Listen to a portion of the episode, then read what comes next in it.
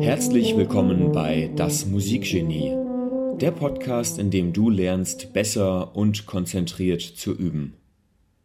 Mein Name ist Raimund Lippock und ich bin Deutschlands Online-Tuba-Lehrer Nummer 1. Auf tubalernen.de können Tubistinnen und Tubisten spezifische Fähigkeiten durch qualifiziertes Wissen aufbauen. Für diesen Podcast habe ich meine Examensarbeit aufgenommen, in der du die Geheimnisse effizienter Übepraxis lernst. Ich wünsche dir angenehme und lehrreiche Unterhaltung.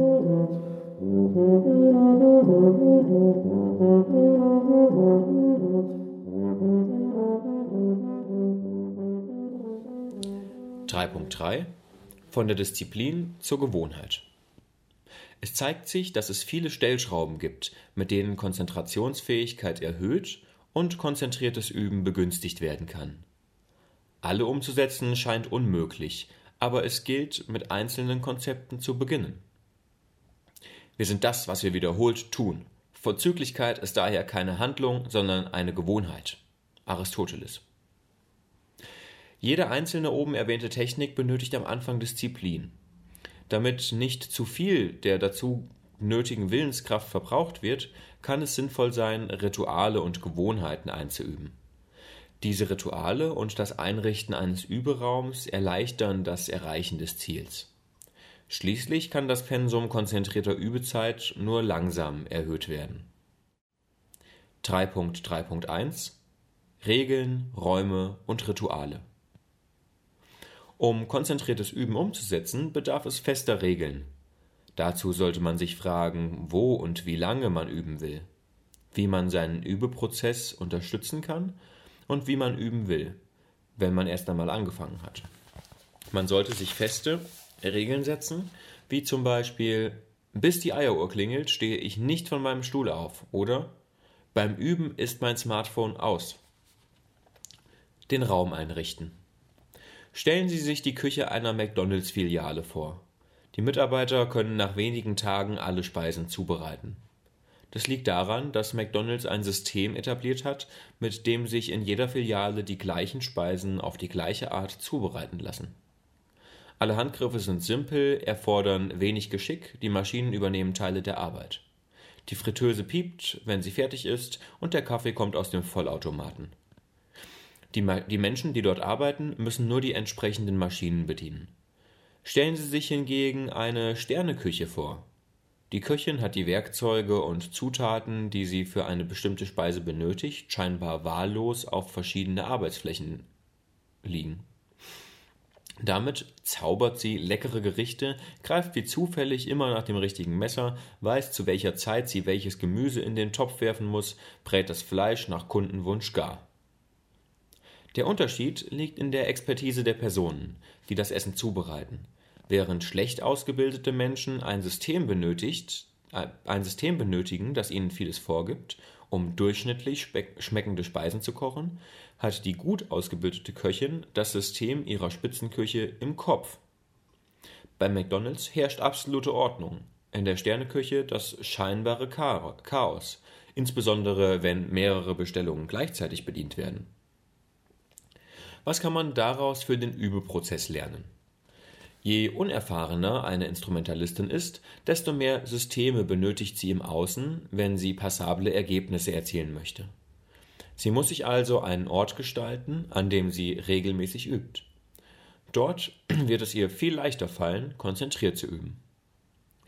Indem wir die Umwelt mit Gegenständen füllen, die unsere Aufmerksamkeit fesseln, oder die Umwelt so anordnen, dass unsere Aufmerksamkeit von etwas abgelenkt wird, können wir die Umweltinformationen in eine Vorrichtung spannen, um unseren geistigen Spielraum einzugrenzen.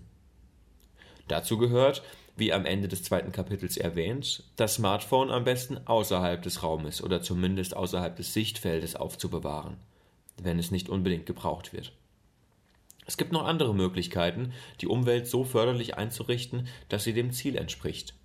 So kann man sich im Sinne der korrektiven Selbstregulation Ziele in physischer Form im Arbeitsbereich aufhängen. Sie erhöhen die Motivation und lassen die Instrumentalistin nach einer Ablenkung wieder zum Üben zurückkehren. Je schlechter man sich konzentrieren kann, desto aufgeräumter sollte der Raum, in dem man übt, sein. Wenn sich nur Dinge im Sichtfeld befinden, die mit dem Üben in Verbindung stehen, wird man sich kaum ablenken lassen. Vor jedem Üben sollte man außerdem alle Utensilien, die man benötigt, an Ort und Stelle haben.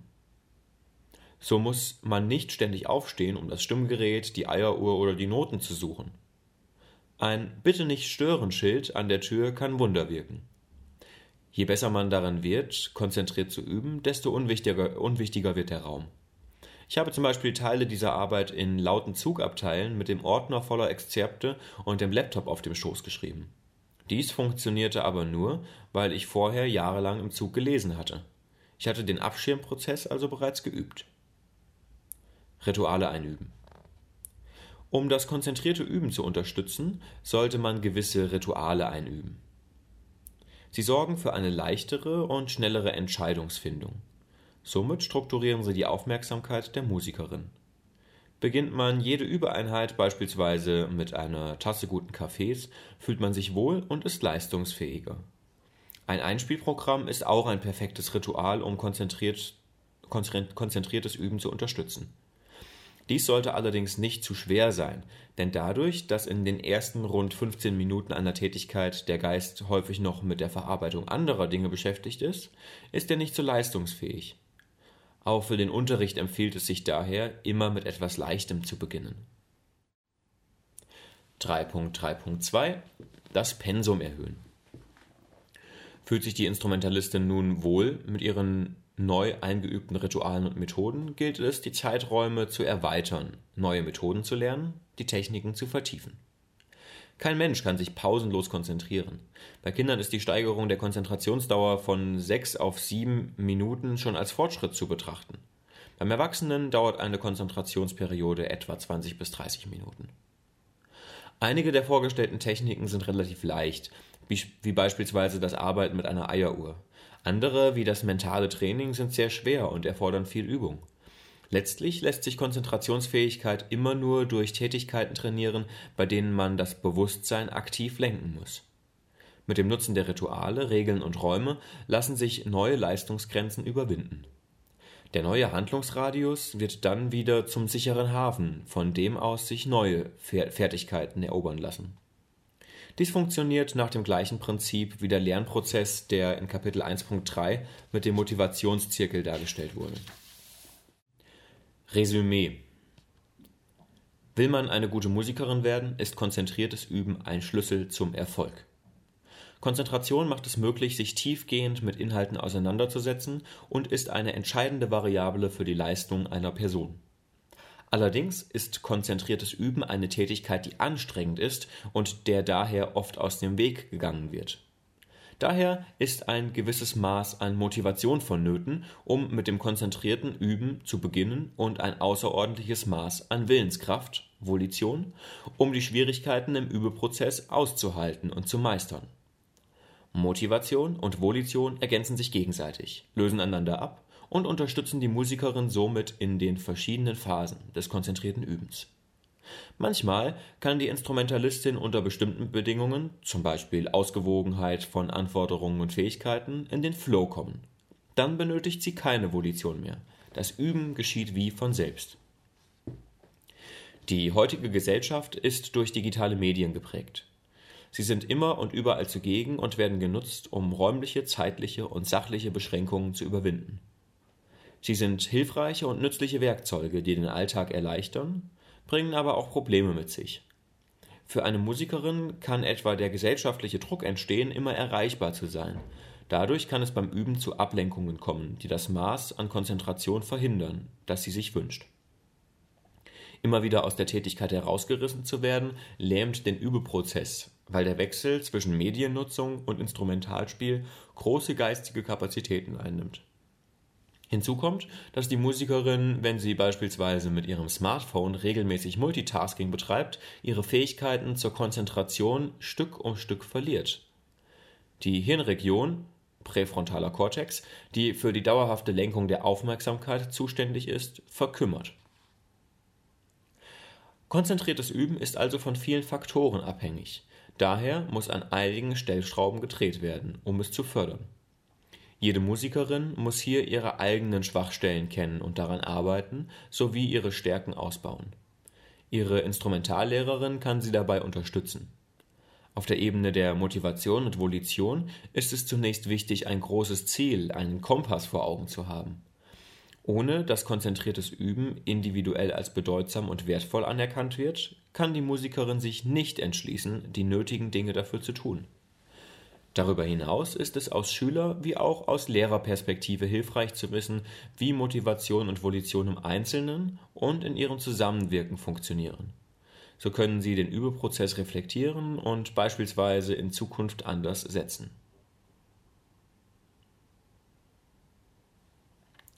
Um die Konzentrationsfähigkeit zu erhöhen, gibt es nützliche Techniken.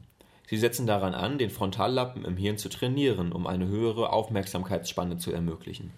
Aber auch direkt beim Üben kann eine Musikerin ihre Konzentration erhöhen indem sie sich beispielsweise mit einer Eieruhr bestimmte Zeiten einrichtet, in denen sie nichts anderes außer üben macht.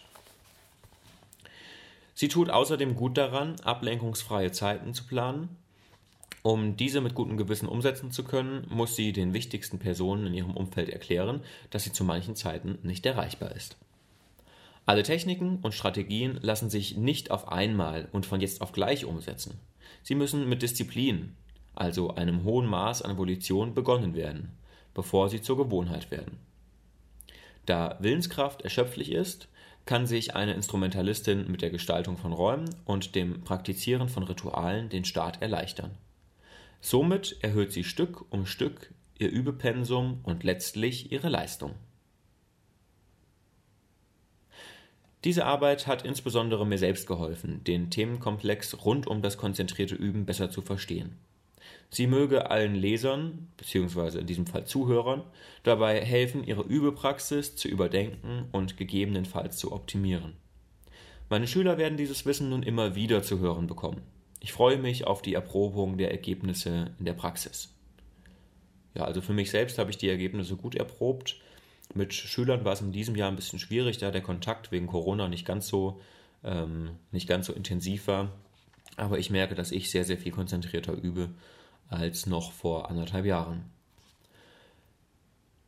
Anmerkung Ende.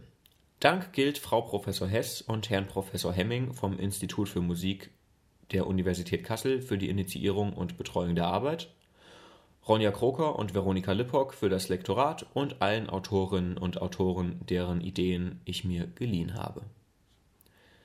Ja, Frau Hess ist leider am Anfang des Jahres gestorben, ähm, ist einem Krebsleiden erlegen. Und mit Herrn Hemming habe ich jetzt auch keinen engen Kontakt mehr, aber hin und wieder verfolge ich seine Facebook-Posts und äh, von daher kriege ich so ein bisschen mit, was er macht. Ähm, dann bedanke ich mich bei dir fürs Zuhören, dass du dir dieses Hörbuch angehört hast. Ähm, Instrumentalspiel im Spannungsfeld konzentrierten Übens und der mentalen Entropie des digitalen Alltags und wünsche dir bei deinem Üben oder wenn du selbst Instrumentallehrkraft bist, dann beim Unterrichten viel Erfolg beim Anwenden der Erkenntnisse daraus. Musik